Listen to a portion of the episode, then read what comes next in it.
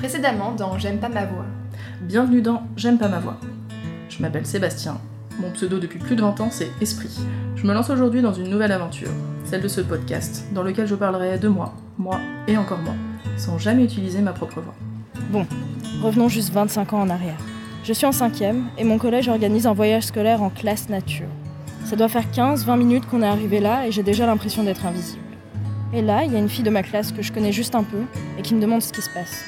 Elle s'appelait Alexandra et elle a été ma première meilleure amie fille.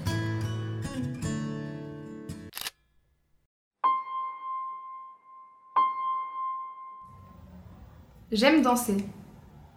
J'aime quand la musique s'échappe d'une enceinte, à la limite de la saturation, et que mon corps essaie de deviner le prochain impact dans le rythme. Et je ferme parfois les yeux comme pour oublier les autres, les chaises, les lumières autour de moi. J'aime danser pour moi, Bon, j'avoue, je commence à me sentir vieillir à chaque soirée entre potes. Parce que j'ai remarqué que depuis un moment, je bouge avec cette foutue seconde de décalage entre le moment où j'imagine un mouvement et le moment où je le réalise. Du coup, je cours après le tempo. Mais au fond, je me dis que ce n'est pas si grave. L'important, c'est que j'aime danser pour moi. Par contre, danser à deux me manque terriblement. J'aimerais bien me balancer de droite à gauche, de gauche à droite, tourner en rond, mes mains sur ses hanches et ses bras croisés autour de ma nuque, en évitant son regard pour qu'elle ne sache pas que je suis peut-être en train de tomber amoureux. Il y a cette partie de moi qui sait que je n'ai pas assez profité de ces moments-là.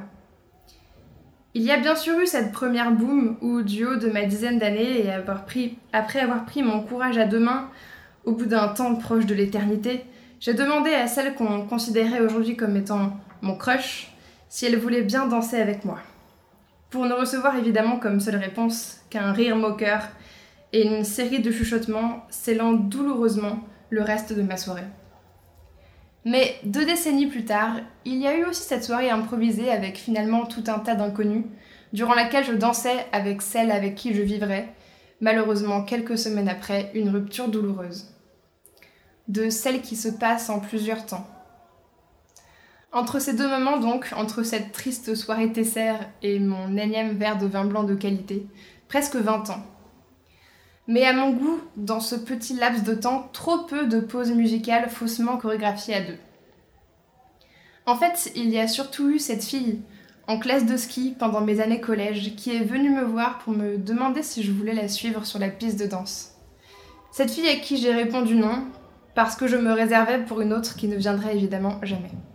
Un nom poli, neutre, monocorde, sans aucune volonté de blesser. Un nom sonnant comme un réflexe, automatique, et finalement assez violent pour la faire partir en pleurant. Et je ne l'ai pas remarqué, moi.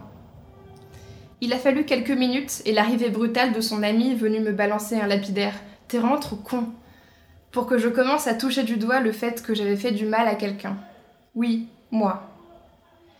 À ce moment précis, la musique était trop forte, je ne comprenais pas tout ce qui se passait, mais je me sentais coupable. Il m'a fallu quelques secondes pour tilter que oui, cette fille assez courageuse pour oser s'aventurer dans le périmètre du garçon à l'appareil dentaire que j'étais, venait de se sentir ignorée et ou rejetée. Et très maladroitement, j'aurais pu lui dire Bienvenue dans mon monde. Au lieu de ça, je suis partie la rejoindre dans le couloir. Loin de la fête, mais pas trop. Je me souviens que j'entendais encore les basses qui résonnaient sur les murs. Et voilà donc que je m'approche d'elle, assise par terre, la tête baissée. Je plie les genoux. J'ai mal à cause d'une petite chute au ski, mais je me dis que ce n'est pas une raison pour changer d'avis. Je lui ai dit à l'oreille le pourquoi de mon comportement, qu'il y en avait une autre. Je ne savais pas si c'était vraiment la meilleure chose à faire, mais j'avais besoin qu'elle sache, comme si ça pouvait arranger quoi que ce soit, que je n'avais rien contre elle. Elle n'a rien dit.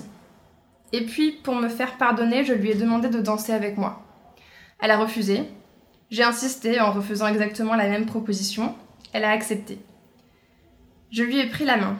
On a entendu la musique redevenir plus forte. On s'est mis au milieu de tous les autres comme pour ne pas attirer plus l'attention. C'était un slow. Je l'ai senti se décomposer dans mes bras. Elle a caché ses nouvelles larmes en baissant une fois de plus la tête. Et je me demande aujourd'hui si elle se souvient de ce moment. Parce que moi, de mon côté, quand je danse seule, que je ferme les yeux en souriant et que je gueule des paroles approximatives en anglais, je me souviens encore d'elle, de nous, de cet instant raté. Égoïstement, j'aurais aimé qu'on me prévienne, qu'on me force à profiter au maximum de tous ces mouvements intimes et verticaux, de ceux qui traverseraient mes quelques soirées heureuses, parce que tout cela serait inévitablement voué à se raréfier.